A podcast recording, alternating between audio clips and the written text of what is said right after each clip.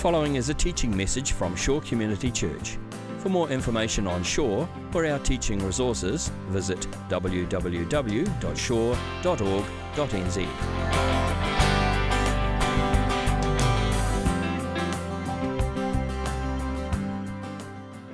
Right now, I think you're going to have to lean in and listen carefully this morning because the rain is going to be competing with us a little bit. So we'll try and manage the mic level as best we can without pushing it into the realm of feedback.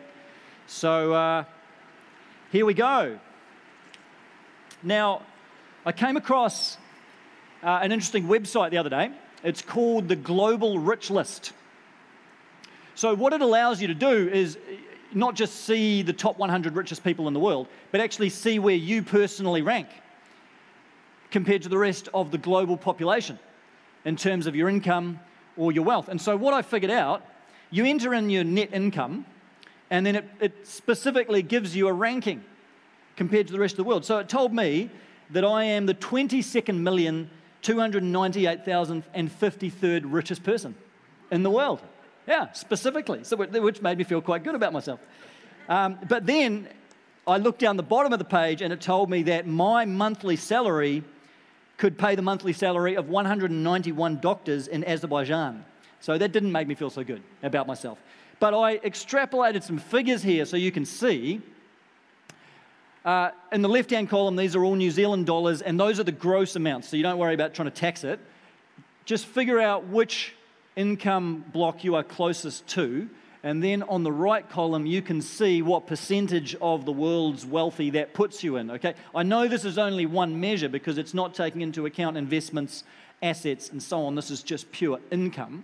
But if you look at where you sit there, so what, what you see pretty quickly is that if you're earning 60 grand or above, you are very close to or within the top 1% globally of income earners. I, I think the, the, the 1% mark would be about 70%, probably bang on uh, 70, 70 grand, 1%, 1%.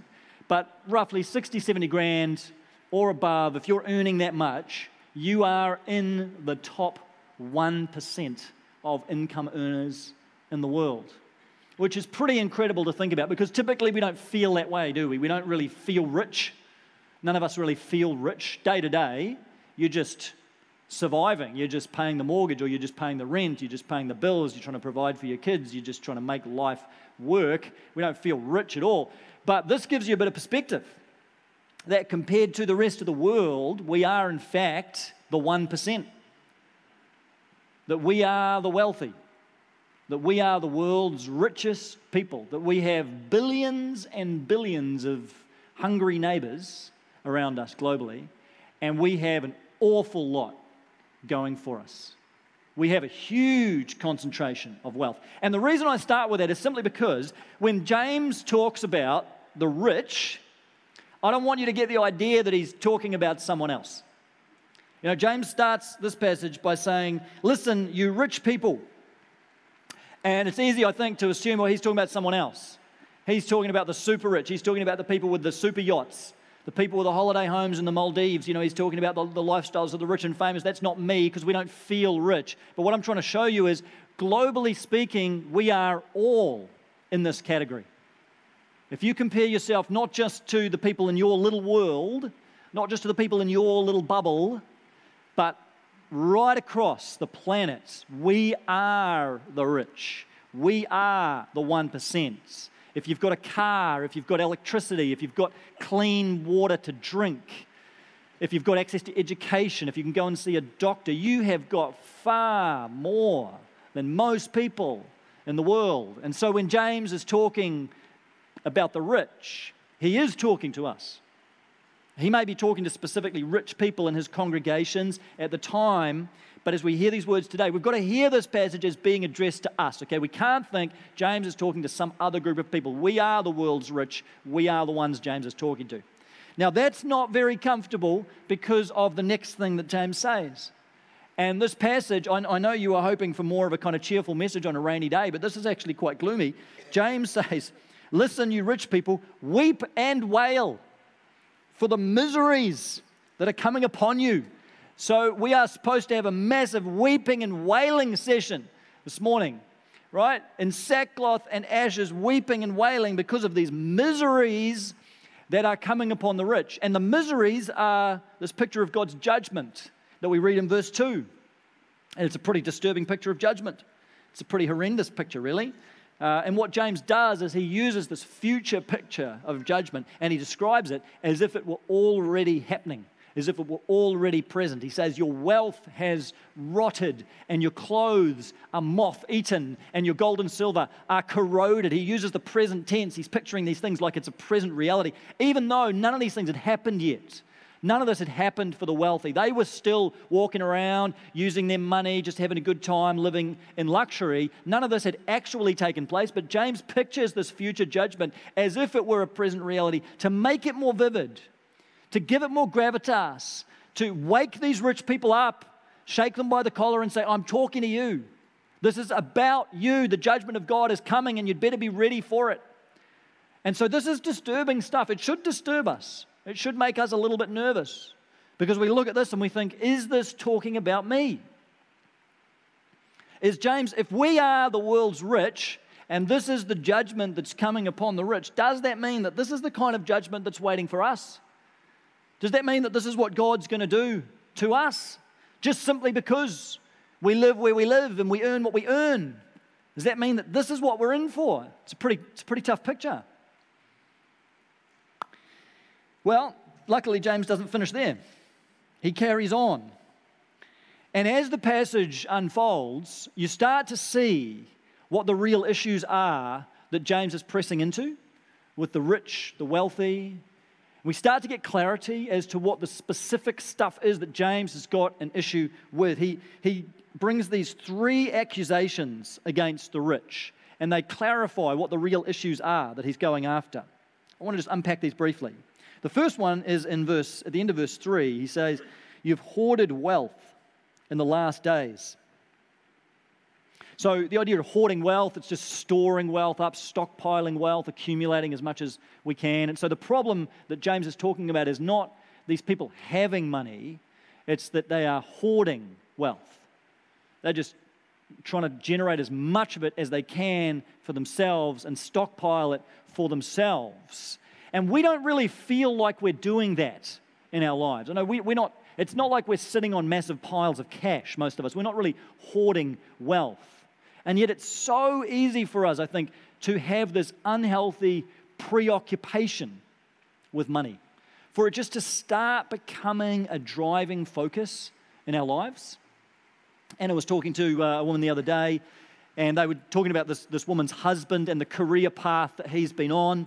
And as this woman was describing it, she was saying, you know, he, he got into this particular field uh, because that's where the money was. And then he, he made this change within that field to this because, well, there's more money in that. And then within that, he decided to specialize in this because, well, there's more money there. And then within that, he decided to, to work in this particular area because, well, there's more money in that. And just at every point, it was all because there's more money here, and there's more money there, and there's more money to be made over here. The driving, consuming focus was the pursuit of more money and how we can position ourselves just to make more wealth. There's something about money that just so easily gets a hold on our hearts. It just has a unique way of doing that. It's why Jesus talks so much about it. And the Gospels constantly warning us against the danger of wealth, the danger of riches. He talks about it over and over and over again. Not that money's wrong, nothing wrong with having money, nothing wrong with making money, but we've got to realize the seductive pull that it has so subtly, below the radar of our consciousness often. It's pulling away at our heart, enticing us, distracting us, consuming our focus, becoming the dominant force in our thinking, our planning, our living. And a lot of the time, I think for middle class people, we experience this as anxiety about money. We just worry so much. We're not necessarily greedy in the sense that we want just more and more and more and more and more. We just worry all the time about money. It's what keeps you up, wakes you up at 2 a.m. in the morning. It's what you, your mind just goes to when you don't have anything else to think about. How much money, how, how, how your assets are doing, how you're going to generate more money, how, what's my financial future going to be like? What's the financial future for my kids going to be like? How, how am I going to make more? How am I going to get more? It just tends to be where our focus goes, and we just get so anxious about it. We just get so worried about it. We think we've got an anxiety problem, where, where a lot of the time what we've got is a money problem. And if we didn't worry so much about money, we wouldn't be so anxious. But this is the middle class problem is we're just consumed with anxiety. We're racked with anxiety about money. And Jesus says, don't worry. Don't worry about what you're going to wear. Don't worry about what you're going to eat. Don't worry about what you're going to drive. He didn't actually say that last one. Don't worry about these things. You seek first the kingdom of heaven. And these other things will be taken care of. God knows what you need, said Jesus. You seek first the kingdom of heaven, and these other things will be added to you. I needed reminding of that recently because I got car problems again. And no one seems to know what the car problem is that's causing trouble. And so you start paying money just to try and get the problem sorted, and you're paying money before they even figure out what the problem is, and you start to see the money snowballing, and you wonder how much more money you're going to have to pay before they even get to finding the problem, let alone fixing the problem. And it, it, it stresses me out. It's making me anxious. And God's kind of brought me back to this passage and to the words of Jesus and just reminded me don't worry. You spend so much time worrying about these things, fussing about these things. But you seek first the kingdom of heaven. You get your focus where your focus needs to be. And trust me. Trust me that I'll take care of you. Trust me that I'll provide for you. Now, it's interesting that James says to the rich that you have hoarded wealth in the last days. You know, we think of the last days as the days before Jesus comes back, the end times. Some people think we're living in the last days now, some people don't. But, you know, James, along with the other New Testament authors, believed that the last days began when Jesus was raised from the dead. So after the resurrection, we are living now in the last days. We've been living in the last days since the resurrection because the last days are these days when Jesus is going to return and he could come back at any moment. And we're living with that imminent expectation of Christ's return, that awareness that Jesus could come back at any moment. He's already died, he's already been raised from the dead. He could come back at any moment. And when he comes back, we want him to find us focused on the things that matter to God, not distracted by the things that don't matter to God. And that's why James is saying, You rich people, you're so focused on things that don't matter. You fail to discern the times that you're living in. You're in the last days. Jesus is coming back. Don't store up for yourselves these treasures on earth. Focus on treasures in heaven. Invest your life, invest your time, invest your resources in things that matter to God, matter to other people. And so often we can fail to discern that as well. That Jesus is coming back. And when he comes back, we want him to find us doing the Father's will, doing the Father's work, not just preoccupied and focused on money and wealth and lifestyle and creature comforts and upholding our own standard of living. Those are not the things that matter to God. Those are not the things to focus on in these last days. So then, the second accusation that James brings against the rich is in verse 4. He says, Look, the wages you failed to pay the workers who mowed your fields are crying out against you. The cries of the harvesters have reached the ears of the Lord Almighty. And so he's, he's talking here to some landowners who had some laborers in their field, and obviously they were withholding wages from those people. These guys are harvesting their fields, they're not paying them their wage. And according to Jewish law, you were supposed to pay people after each day of work.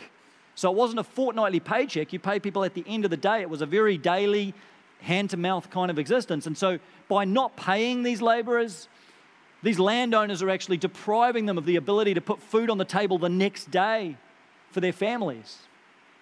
And the way that James talks about this issue is just masterful. He uses this language that comes from a much earlier story in the Bible, where he says, The cries of the harvesters have reached the ears of the Lord Almighty. That's language that's drawn from the book of Exodus.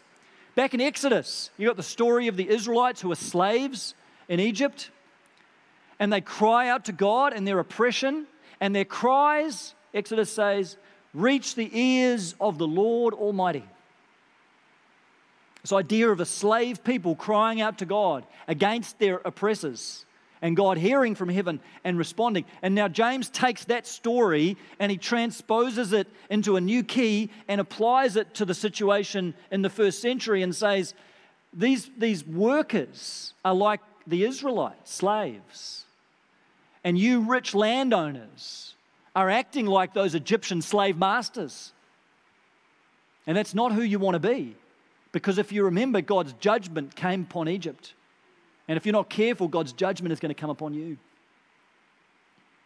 Now, I know it's easy to, it's easy to move straight past this one because we feel like, well, I don't withhold anyone's wages. I'm sure those of you that are employers, you pay your staff fairly. I'm sure you're not defrauding anybody. I'm sure you pay your staff a reasonable wage.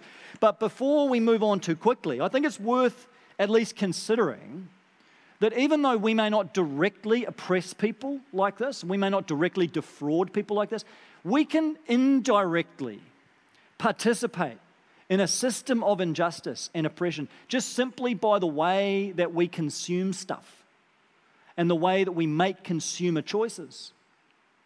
There's a study that came out last year by Tearfund and Baptist Action in Australia on fair trade. And honestly, this isn't an issue that's really been on my radar. I've never really paid much attention to fair trade, but as I've looked at this and come back to James 5, it's reminded me, you know, the gospel has something to say about this. It affects the way our lifestyle relates to other people's lifestyle. And what this study found is that it's focusing particularly on the, on the fashion industry or the textile industry. It represented 106 companies, and those companies would represent brands that we buy clothes from all the time. Really common, familiar brands and labels of clothes that we're going to buy all the time in very common, everyday uh, places in New Zealand. And it's looking at fair trade practices that those companies have, not just the specific companies, but back through their supply chains, making sure everybody that's involved in producing those garments is paid fairly and working in reasonable conditions, which is what we demand for ourselves, right? And so, what they found, and to be fair, there's been improvement over the years, but what they found is the median grade these businesses received was a C, plus, and the median grade for worker empowerment was a D. plus. And so, what it says is that when, we, when you go and buy a new shirt, in order for that shirt to be produced at a price that's acceptable for you, it may well require a whole lot of people working in some conditions in Bangladesh or somewhere that are very, very substandard. Some very shabby conditions, some really poor circumstances, at a really unfair wage, and often involving children, sadly. And it's easy for us to say, oh, well, at least they're getting work, you know, at least they're getting, getting something. Uh, but you've got to consider would you tolerate that? Are those conditions that you would find acceptable for yourself to work in? Children being forced into labour much earlier than they should be, unsafe work environments. These are not things that we'd allow members of our family to participate in. And yet, indirectly, just simply through our consumer choices. We just got to be globally aware enough to recognize there's a lot of people working in really substandard conditions to make it possible for us to live the lives that we demand to live, purchase the things we demand to purchase, and have the standard of living that we demand to have. That comes at a cost to other people. And so we can't escape James's words quite as easily as we thought we could. And then James says finally in verse 5 You've lived on the earth in luxury and self indulgence. You have fattened yourselves. this vivid image. Literally, he says, You've fattened your hearts. You've fattened your hearts. And that's not a good thing because you're like a big fat cow and it's going to the slaughter, is what James is saying. The judgment of God is coming. And again, none, we don't, none of us feel like this is us. We don't feel like we live in luxury. We don't feel like we live in self indulgence. You know, that's those other people. That's the people that have got the super yachts down at the viaduct. That's not us. But again, let me just give you a little bit of perspective, okay? So, what I'm trying to do this morning is just open our eyes a little bit, a little bit of global perspective. Even a little bit of national perspective is not a bad thing. Let me read you out the spending habits of North Shore people.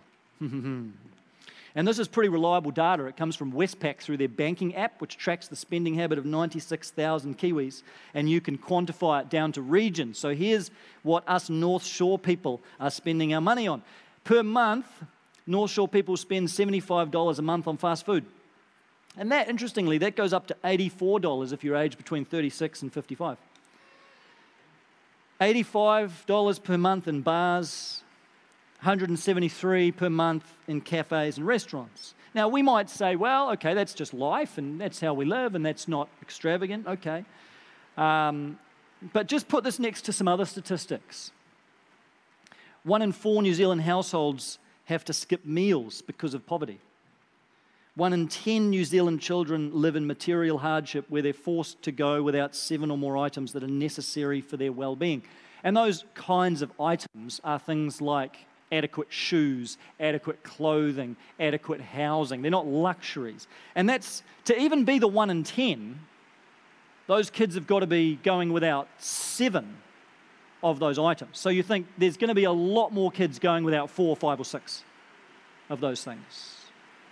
And this is right on our doorstep. You know, that's what I'm trying to help us see is that poverty is not out there somewhere on the other side of the world. It's right here. It's in our city. You could drive 15 minutes, 20 minutes from here and find people living in real material hardship, really doing it tough. And that's all the while we sit in our cafes and bars and restaurants and there's nothing wrong with going to a restaurant. I'm not trying to send us all on a guilt trip. Nothing wrong with going to a cafe. But we need to realize we're living in a bubble. We're living in a predominantly white middle class bubble. And our culture wants to keep us as insulated inside that bubble as we can so that we don't see what's outside. We just keep demanding more so that our lifestyles can be propped up. But at a certain point, as Christians, we've got to pop the bubble and become a little bit more aware of who's outside our own little circle of comfort. Because those one in four households are looking at us and they're saying, You're the ones living in luxury and self indulgence. We don't think it's us. We, you always compare yourself to people richer than you, don't you? We all do. You all compare yourself to people a couple of notches up on the ladder. But when you consider those who have far less than we do, there's a lot of people in the world looking at us and saying, You're the ones living in luxury. You're the ones living in self indulgence. And we've got to take that seriously and do something about that. And then James says, finally, you have condemned and murdered the innocent one who is not opposing you. And this is interesting. It could be that James is thinking of a particular person that these rich people are opposing and killing, murdering, condemning uh, someone in their, in their community. But some commentators have noticed another level underneath this that the phrase the innocent one is literally the righteous one. Now, who else in Scripture is called the righteous one? Jesus, right? And Jesus certainly fits the bill of what James is describing here. Jesus was the innocent one who was condemned, who was murdered, and he didn't oppose those who were condemning and murdering him. Isaiah talks about like a lamb to the slaughter, he didn't open his mouth. And it may be that what James is saying is that when we misuse our wealth and our resources, and especially when we do that in a way that hurts other people and mistreats other people, it's like we're crucifying Jesus all over again. It's like we're participating in this behavior that put Jesus on the cross. Even though these people, they didn't literally crucify Jesus. But James is saying when you live this way, it's kind of like what you're doing. There's an inseparable connection between the way we use our money and our resources and the way we treat Jesus. That's why Jesus himself said, Whatever you've done to the least of these, you've done to me. Whatever you haven't done to the least of these, you haven't done to me. One day we're going to find that there's a very strong relationship between Jesus and those who are least and last and forgotten in our society. And when we mistreat others through the use of our money resources, we are mistreating Jesus. So, this is all pretty sobering stuff, isn't it? This is all pretty, it's a hard pill to swallow, I know. And James kind of just leaves it there. Like, all James wants to do is just giving, give us this blistering judgment and then he's good. He walks away, drops the microphone, he's done. But what I want to try and do is end on a little bit more of a hopeful, positive note because I think we need that, right? Rather than just leaving us all down in doom and despair and self pity over this. I want to just give us to finish off, just going beyond a little bit of what James says, a couple of things that we can do that are constructive and positive in the way that we approach our wealth, way that we approach our resources, recognizing that we are the 1% we are the world's richest people. So, how do we deal with it? How does the gospel relate to that? Two really simple things to do. It's two simple values. The first is simplicity. Someone said, The rich must live more simply, that the poor may simply live. It's a powerful statement. Because we live in a culture that is constantly convincing us that we need to have more. You need to have more. You need to have the next thing.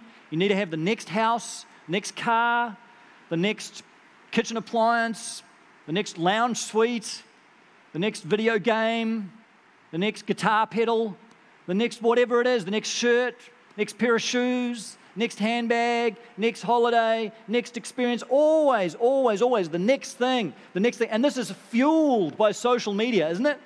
I mean, I'm just personally glad that I got married before the age of Pinterest.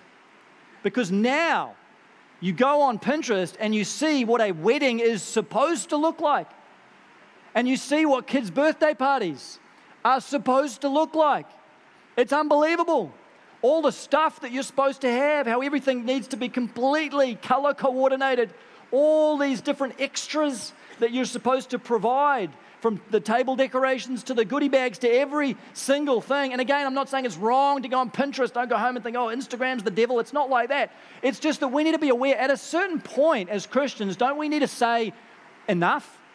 Don't we need to say we are going to live counterculturally rather than just be absorbed into this? This kind of consumeristic mentality. What does our faith say to this? What does the gospel say to this? At a certain point, we've got to say, enough, I can live more simply. We've got a friend who uses the phrase making do. I can make do. I can make do with, without all of this stuff for my kid's birthday party. I can make do with this lounge suite for a little bit longer before replacing it. Or I can make do with these curtains a little bit longer. I can make do with this car a little bit longer. I'm not saying there's not a time to upgrade and replace. I understand that. Things, things wear out, they need to be replaced. It's just that our culture schools us to replace and upgrade at a ridiculous pace, far beyond what is functionally necessary in order to keep us consuming more, in order to keep us constantly dissatisfied with what we have. And we need to wake up to these cultural dynamics. And rec- we don't see it because it's the water we're swimming in. But this is our consumerist, materialistic culture. We need to recognize this. And we need to say, I can make do. I can live a little bit more simply. Because the way that I choose to live indirectly, I'll never see it, but indirectly has a bearing on how millions of other people live around the world. The rich must learn to live more simply, that the poor may simply live. And then, secondly, just simple generosity. Nothing new in this. I know you all know this, but there is nothing that will release the grip you have on your own finances like generosity. A little bit of simple generosity, giving money away. It's a double blessing because not only will it do good for whoever you're giving the money to, but it's one of the ways in which God will pry your white knuckled grip off your own money and start to teach you it doesn't belong to you, it's His. He's the owner of your resources. He's the owner of every dollar in your bank account. It doesn't belong to you. He's the owner. You're just the manager of it. You're the steward of it. The Bible says, freely you've received, freely give. You know, how generous has God been to you? Can we not take a little piece of that generosity and express that to people around us? Can look like so many things, right? Can look like just everyday random acts of generosity to people that we know or come across who are in need, just blessing them through helping them out in some way. It can look like organizational generosity, giving to the church, giving to other ministries, giving to parachurch organizations, giving to humanitarian organizations who are involved in serving and reaching and helping and empowering people. Uh, can look like, it can look like child sponsorship. Anna and I have been sponsoring a child through International Needs since we were teenagers. In fact, it's been several different children because as the kids graduate through the program, there's another one that, that comes along. It's just something that we've, we've done and we've put aside the money and you correspond with your sponsored child. And, and child sponsorship is still one of the most effective ways to lift people out of poverty, globally speaking. Simple, practical thing that you can do. Freely we've received, Let's be generous people. Again, so countercultural, right? In a culture that is constantly telling you you need to maneuver yourself to get more money, let's say no to that. We're citizens of a different kingdom. Let's move against the tide and say, well, we're going to actually exercise a spirit of generosity, giving back, giving out, lifting up, and trusting God to meet my needs. So we've got to recognize that we are the 1%. We right now are among the richest people on the planet. I know we don't feel like it. I know you've got all kinds of bills to pay this week. But you're still the richest 1%, most of us in this room. And we need to be aware of the pull and the squeeze of our culture towards consumerism, individualism, materialism that'll constantly try and pull us away from God and His priorities, His values, His agenda for our lives. And it may be this morning that God's just gently touching your heart and saying, I want to set you free from the love of money. Maybe that's just become something, and maybe you see it more clearly now than you've seen it before, and you just realize, you know, money has got too much of a hold on my heart. If you're really honest enough to let God examine your life and search your heart, maybe you realize, you know, money has just become too much of a thing. You don't even need to have a lot of money, by the way, for money to become a consuming focus in your life. It's always just wanting more than we have. And maybe this morning you recognize, you know, it's just become an idol. It's become something I love more than Jesus. It's become something my heart is attached to more than God. I'm more concerned about lifestyle, financial security, convenience, creature comfort, standard of living than I am about seeking first the kingdom of God and his righteousness. Only you can answer that question. Because outwardly, you can never say it's wrong to sit in a cafe or a restaurant, to up, upgrade your car, your home. It's, it's never an issue of those outward things. It's always an issue of your heart, what's driving you, where your focus is, what's consuming your attention. But if God's pressing his finger on your life this morning, I want to encourage you to open yourself up to him and allow him to set you free from the love of money.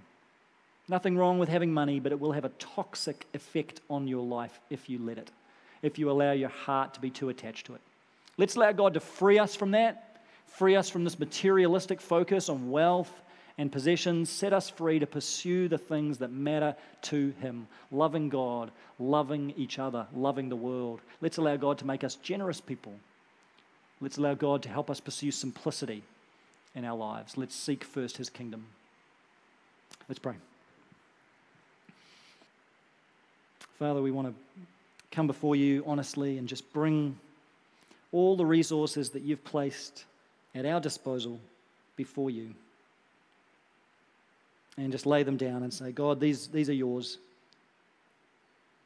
Everything that we have is from your hand, God, even if we've worked hard for it. Everything we have is from your hand. And Lord, we just want to acknowledge now any way in which money and stuff, possessions have just snuck in and got more of a hold on our heart than they should have. Lord, you've blessed us with so many things.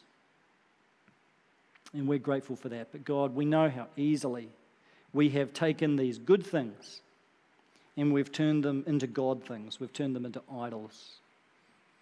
And so, God, we just lay these down now. We just say, God, our resources are yours they're not ours. We pray that you would give us hearts of generosity. Just as we've freely received, help us to freely give out of the abundance of what you've given us. And Lord, help us to live in simplicity, not always having to have the next thing, the best things, more things, but to be content with what we have. And we thank you, Jesus, that for our sakes you became poor that we might become rich, not rich in a material sense, but rich towards you. And we pray that it would be that kind of richness that we pursue in our lives richness of hearts that love you, the richness of relationship with you, the richness of living in your kingdom. And so, God, help us to treat our money and our riches and our stuff as you want us to for your glory. It's in Jesus' name we pray. Amen. This has been a teaching message from Shore Community Church. For more of our teaching resources, or to donate to our teaching resource ministry, or for more information on Shore Community Church, visit www.shore.org.nz. Alternatively, you can email office at shore.org.nz or phone 09 415 0455. Thank you for listening.